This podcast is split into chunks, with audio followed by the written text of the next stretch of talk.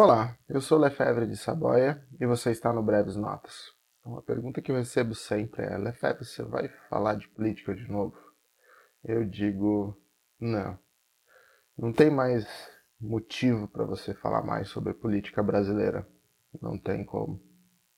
Uh, várias vezes eu tive sérias discussões com conhecidos, amigos, professores, enfim, políticos e a política brasileira, enquanto for política brasileira, não tem salvação, não tem resposta, não tem solução. O Brasil, desde que proclamou a República, não melhorou. Quer dizer, não melhorou mesmo, cara. A gente está um pouquinho melhor, talvez, do que, sei lá, Bolívia, entendeu? Tipo, Colômbia, mas a mesma coisa acontece ano, passa ano. Regime passa regime. E a gente está sempre na mesma merda. Simplesmente a realidade é essa. E a política brasileira não tem salvação, enquanto for política a brasileira. E por isso eu vou explicar o que é a política brasileira e qual, qual seria um início de uma solução, alguma coisa do tipo, para mostrar que o seu voto não, não, não importa o seu voto. O teu voto não tem valor nenhum dentro do Brasil. É, e qual seria, será uma possível começo de solução dessa dessa situação, dessa sinuca de bico horrível, que nada, e essa solução nada tem a ver com política. O mais engraçado é isso. Mas vamos lá. Você pode discutir política em dois níveis, no macro ou no micro. No Brasil, a política é sempre discutida no micro, tá? no, no, na microcosmo e a microesfera dos, da sua vida e dos candidatos que você escolhe, da vida dos candidatos. Esse é o jogo político brasileiro. Não existe nenhuma discussão de macro entendeu? Acima do jogo político. O que, que a gente quer para nossa vida, ou como nação, ou como uma pessoa. O que eu quero para minha vida de forma pessoal também. Esse tipo de abstração não faz parte da cultura brasileira. Né? E os poucos que entram nesse, nesse assunto dessa forma são poucos, muitos deles cansaram nos últimos anos. Então a gente vai desde, vamos voltar de Vargas, Vargas, a era Vargas, chamada era Vargas, né? Então tudo era em volta do umbigo do Vargas. E seja que político uh, você for nessa época, tudo também girava em torno da sua, do seu microcosmos. A história de fazer coisas pelo bem da nação é pura demagogia. Pura demagogia. É só para sair nos jornais, e, mas uma vez sentado lá numa cadeira de deputado, de senador, de ministro, de presidente, não é assim que a coisa funciona. Então, a política brasileira funciona basicamente que nem o nosso jogo de futebol. A gente adora tanto futebol que até em política a gente consegue emular nosso comportamento lá em cima. Então, no jogo de futebol você tem dois times, pelo menos no futebol brasileiro, que alguns ganham milhões e outros nem tanto para jogar. As torcidas se matam, né? Durante aqueles 90 minutos, o time A é o inimigo mortal do time B. Se um time ganha, a torcida que perdeu às vezes mata gente da torcida que ganhou por causa do jogo de futebol. E assim a política brasileira também. E você vê, era Vargas, Juscelino, o cara vai montar uma cidade no meio do nada para servir de capital do Brasil. Não, é, sem, é completamente sem noção, sem nenhum.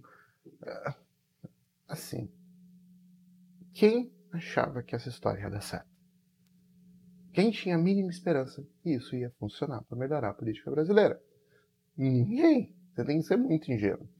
E a opinião, a opinião de pessoas ingênuas não importa, porque ela, essa opinião não faz o menor sentido e não tem nenhum resultado prático. Né? E a gente passa para o Jango, para o regime militar, que se transformou numa ditadura, que encheu o saco e devolveu o poder para os civis, a gente não conquistou nada. Encheram o saco e falaram, quer saber? Chega. Aí a gente tem o Sarney, depois disso fomos votar para o presidente, elegemos o Collor, Aí depois disso, vamos tirar do presidente. Veio o Itamar. Aí ainda teve o FHC, que fez o Plano Real, que foi a única grande mudança no Brasil desde que proclamaram a República. E melhorou, ah, foi uma coisa macro mesmo, mas mesmo assim, o povo, a população pagou a conta né, dessa história. Mas enfim, pelo menos melhorou no médio prazo. E mesmo esse cara que conseguiu fazer uma mudança macro no Brasil, fez a reeleição. E quem tinha. Quem achava que a reeleição era uma boa ideia? Só podia ser ingênuo. E as pessoas, a opinião das pessoas ingênuas não importa. Porque elas não servem para nada. Elas não enriquecem o debate, elas não ajudam o debate a se desenrolar de uma forma produtiva, seja para um lado ou para o outro. Elas só ficam lá feito torcida de futebol, né? Seu time pode ser uma droga, seus jogadores péssimos, mas você ainda acha que vai ganhar do primeiro lugar do campeonato, né? O melhor time do campeonato brasileiro. Mesmo que esse time seja tão horrível que não vai ganhar nada em nenhuma competição internacional. Mas enfim, a gente adora os, as coisas brasileiras, né? É a política brasileira. E a gente adora os nossos políticos. É a política brasileira, não importa o que eles façam. Depois do FHC veio o Lula, né? Não, não foi por falta de aviso que ia acontecer o que aconteceu. Ficou pior, foi ainda pior do que a gente tinha pensado. Já se não bastasse todos os escândalos desde, sei lá, da era Vargas, entendeu? A gente teve a Dilma, quase por dois mandatos, o Temer e agora o Bolsonaro. E realmente alguém tem a mínima esperança que a política brasileira vai dar certo. Não, não vai dar certo. Não adianta você torcer. Uh, torcer não vai mudar a realidade. A política brasileira é baseada no micro interesse de cada um dessas mil pessoas que estão comandando o destino de milhões. Seja como presidente, governador, deputado federal, estadual, enfim, é um milharzinho de pessoas que mandam na nossa vida. E dentro desse milharzinho de pessoas tem uma centeninha de pessoas que mandam na vida dos milharzinhos. E dentro dessa centena tem uma dezena que manda em todo mundo. E mais ou menos funciona assim a vida da política brasileira. Você está refém de uma meia de uma, uma dúzia de pessoas. Meia dúzia não, é muito pouco, mas de uma dúzia de pessoas. Ou algumas dezenas que comandam os rumos da nação. E são eles que mandam no Brasil. E você não gostou? Problema seu. Vai fazer o quê? Brasil ame ou deixe, né? Que nem falavam isso na ditadura, PT ame ou deixo, falaram isso na época do Lula, e agora a gente está no Bolsonaro ame ou deixo. É a mesma coisa, é a, a, teoria do time de futebol, da torcida de time de futebol.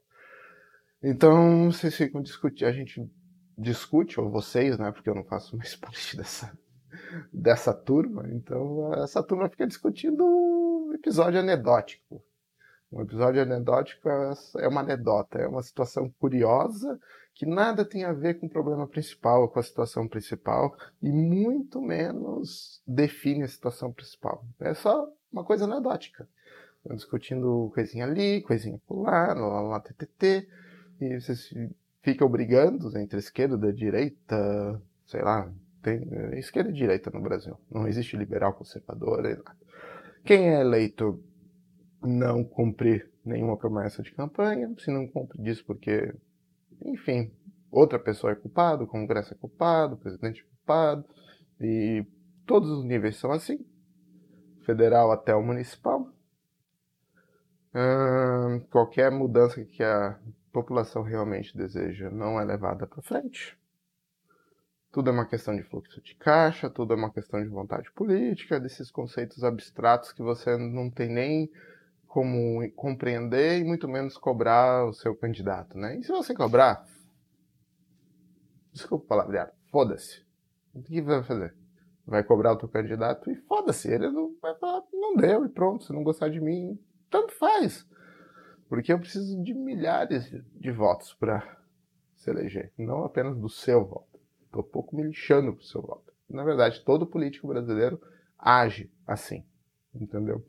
É, eles podem não falar do jeito que eu falo, mas o resultado das ações dele é como se eles dissessem. Ele só não tem não, não é nem coragem, não há motivo para falar isso hoje em dia. Motivo algum.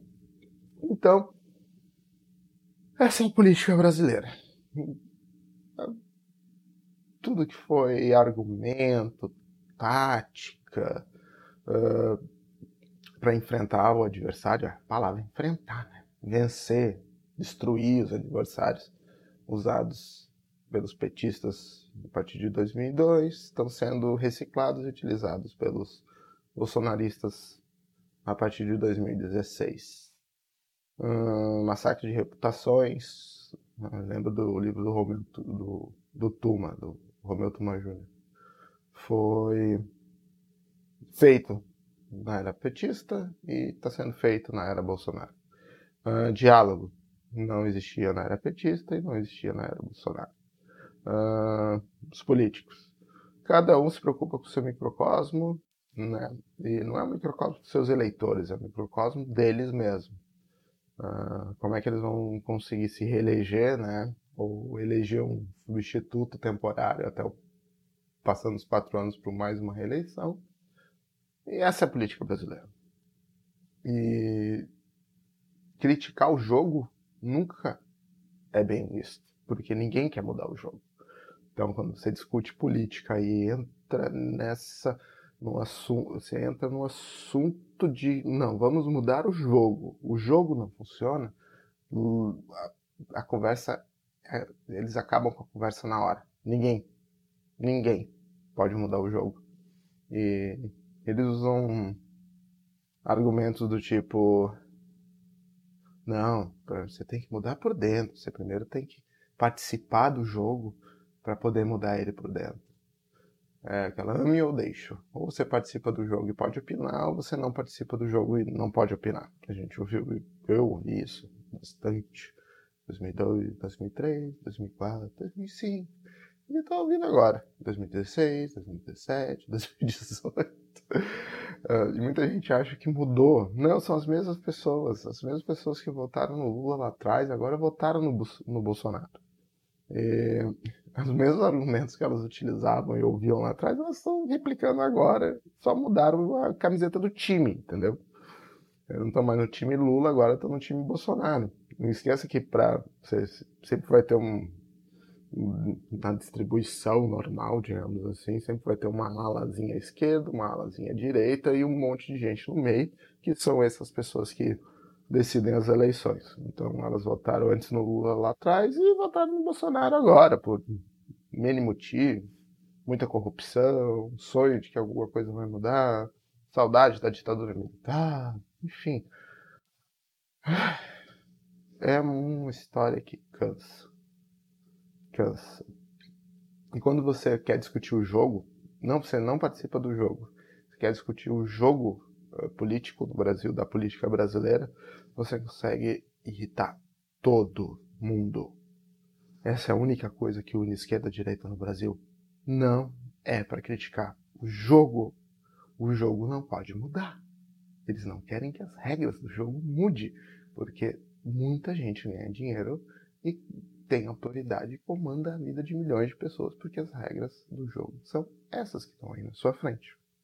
O político não se importa com coerência, não se, importa, não se importa com responsabilidade, ou muito menos responsabilização. A gente viu escândalos e escândalos de corrupção, e mesmo durante uma pandemia, eles continuam roubando. O mundo acaba e eles continuam roubando não fazendo cagada. Entendeu? Não há limite para eles. Nenhum. Zero. Sabe? Então você nunca, nunca mesmo vai continuar conseguir mudar esse jogo por dentro. Ah, você precisa mudar esse jogo por fora. E aí entra uma questão, e talvez seja a questão mais curiosa. Como é que você muda o jogo? Bom, não é por dentro. Então, seria por onde? Bom, só tem uma coisa que político brasileiro detesta, odeia, abomina e foge feito diabo da cruz. É alguém encher o saco deles na vida privada. Aham, uhum, sim. Uh, político detesta que você fique cutucando a vida pessoal dele. Mesmo eles sendo homens públicos, e o escrutínio da vida pessoal deveria ser parte do jogo, né? Senão não vira homem público, continua na sua vida privada. Mas eles abominam isso. Então, eu não vejo como mudar isso por dentro. Mas se nós tivéssemos um belo de um tabloide, uh -huh, sei lá, hospedado na Estônia, e que fosse atrás da vida pessoal dos políticos, ah, muita coisa ia mudar. como ia mudar. A gente viu toda essa história do mensalão e petrolão, como eles adoram fazer jantinha, né? Como eles adoram se encontrar. Ah, ia ser muito legal ter um paparazzi tirando cliquezinho, fotinho deles indo em restaurante caríssimo, reuniões em casas estranhas durante a semana, né?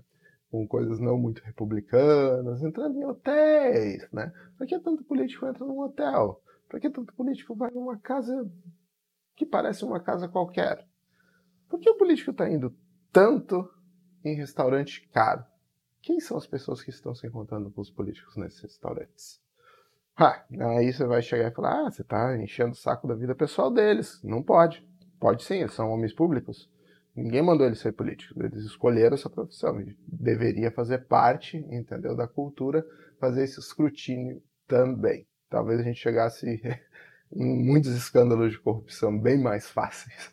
A gente ia chegar a resultados muito mais positivos se a gente tivesse esse escrutínio, escrutínio público dos nossos homens políticos e mulheres políticas também, né? Não são só homens, né? Então, é muita coisa. Então tem muito espaço. Eu lembro que quando o antagonista começou, parecia que ia ser esse o foco deles. E eu, uou! Finalmente vamos ter um escrutínio político. O Infomoney também, né? Que faz parte, eu acho, do mesmo grupo.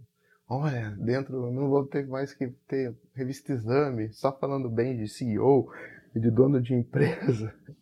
Campeão nacional, vamos lá atrás deles mesmo, ver o que eles estão fazendo atrás do, entendeu? Nos bastidores, atrás da cortina. Não, não, não, não. Nem isso conseguiu ir para frente, só virou um, um clipping de notícias. Uma pena. Mas essa seria uma boa solução para o Brasil, sabe? Tipo, tirar fotinho deles em restaurante mesmo, fazendo compra em shopping, sabe? Ver como eles se comportam no dia a dia e ver se isso tem coerência com o discurso político deles. Essa é a seria, uma, seria a justificativa mais razoável para poder uh, a gente ter essa informação. Mas também não vai acontecer. Imagina, tipo, um zilhão de processos. Uh, e eu vou te dizer que juiz vai dar ganho de causa para político, ministro vai dar ganho de causa. Isso também tinha que estar tá dentro desse escrutínio. Você fica passeando por aí, pulando de galho em galho. Não estou falando para ir xingar os, uh, as pessoas. Não, não, é um profissional mesmo, entendeu? Tira foto, publica. Tira foto, publica. Nenhum tabloide. Não se mexe nele. Tira foto, publica, entendeu? Não é pra você ficar xingando os caras na rua, porque eles também não se importam com isso. Você pode xingar eles o quanto eles quiserem, você quiser, enquanto ele estiver saindo, sei lá, do, da Câmara do Deputado e indo para casa ou indo para esse encontro. Ele não quer ninguém no encontro. Ali ele fica realmente incomodado.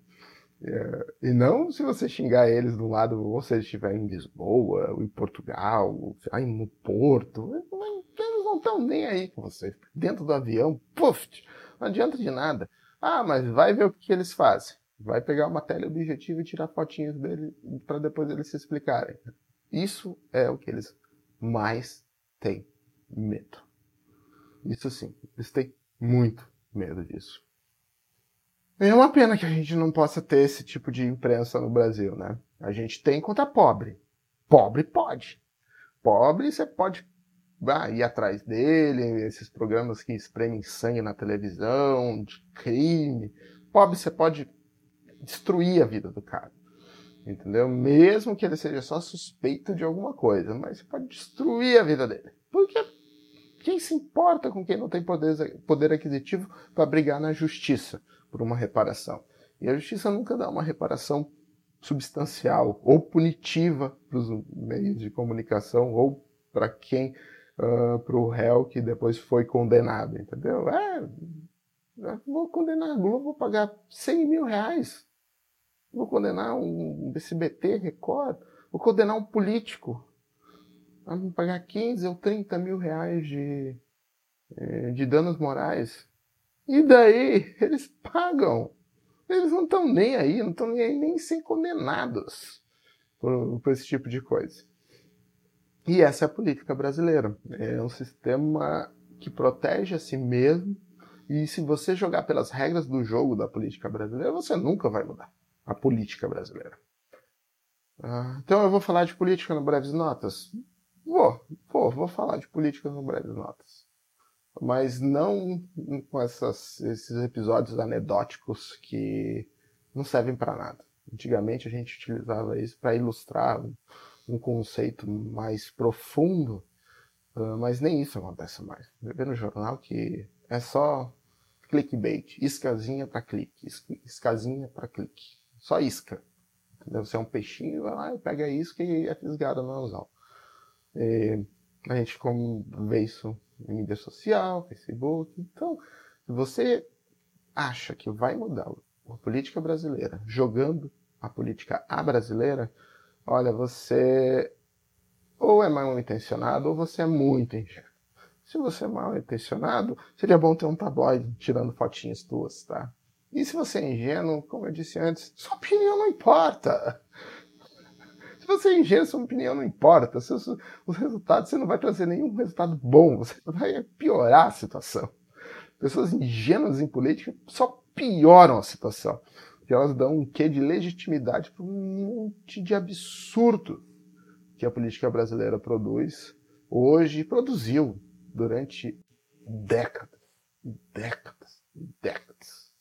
Bom, essa é a opinião aqui do Breves Notas sobre política. E se você quiser acompanhar no futuro como isso vai acontecer, estou aqui à disposição. Muito obrigado e até a próxima. E espero que você tenha aprendido algo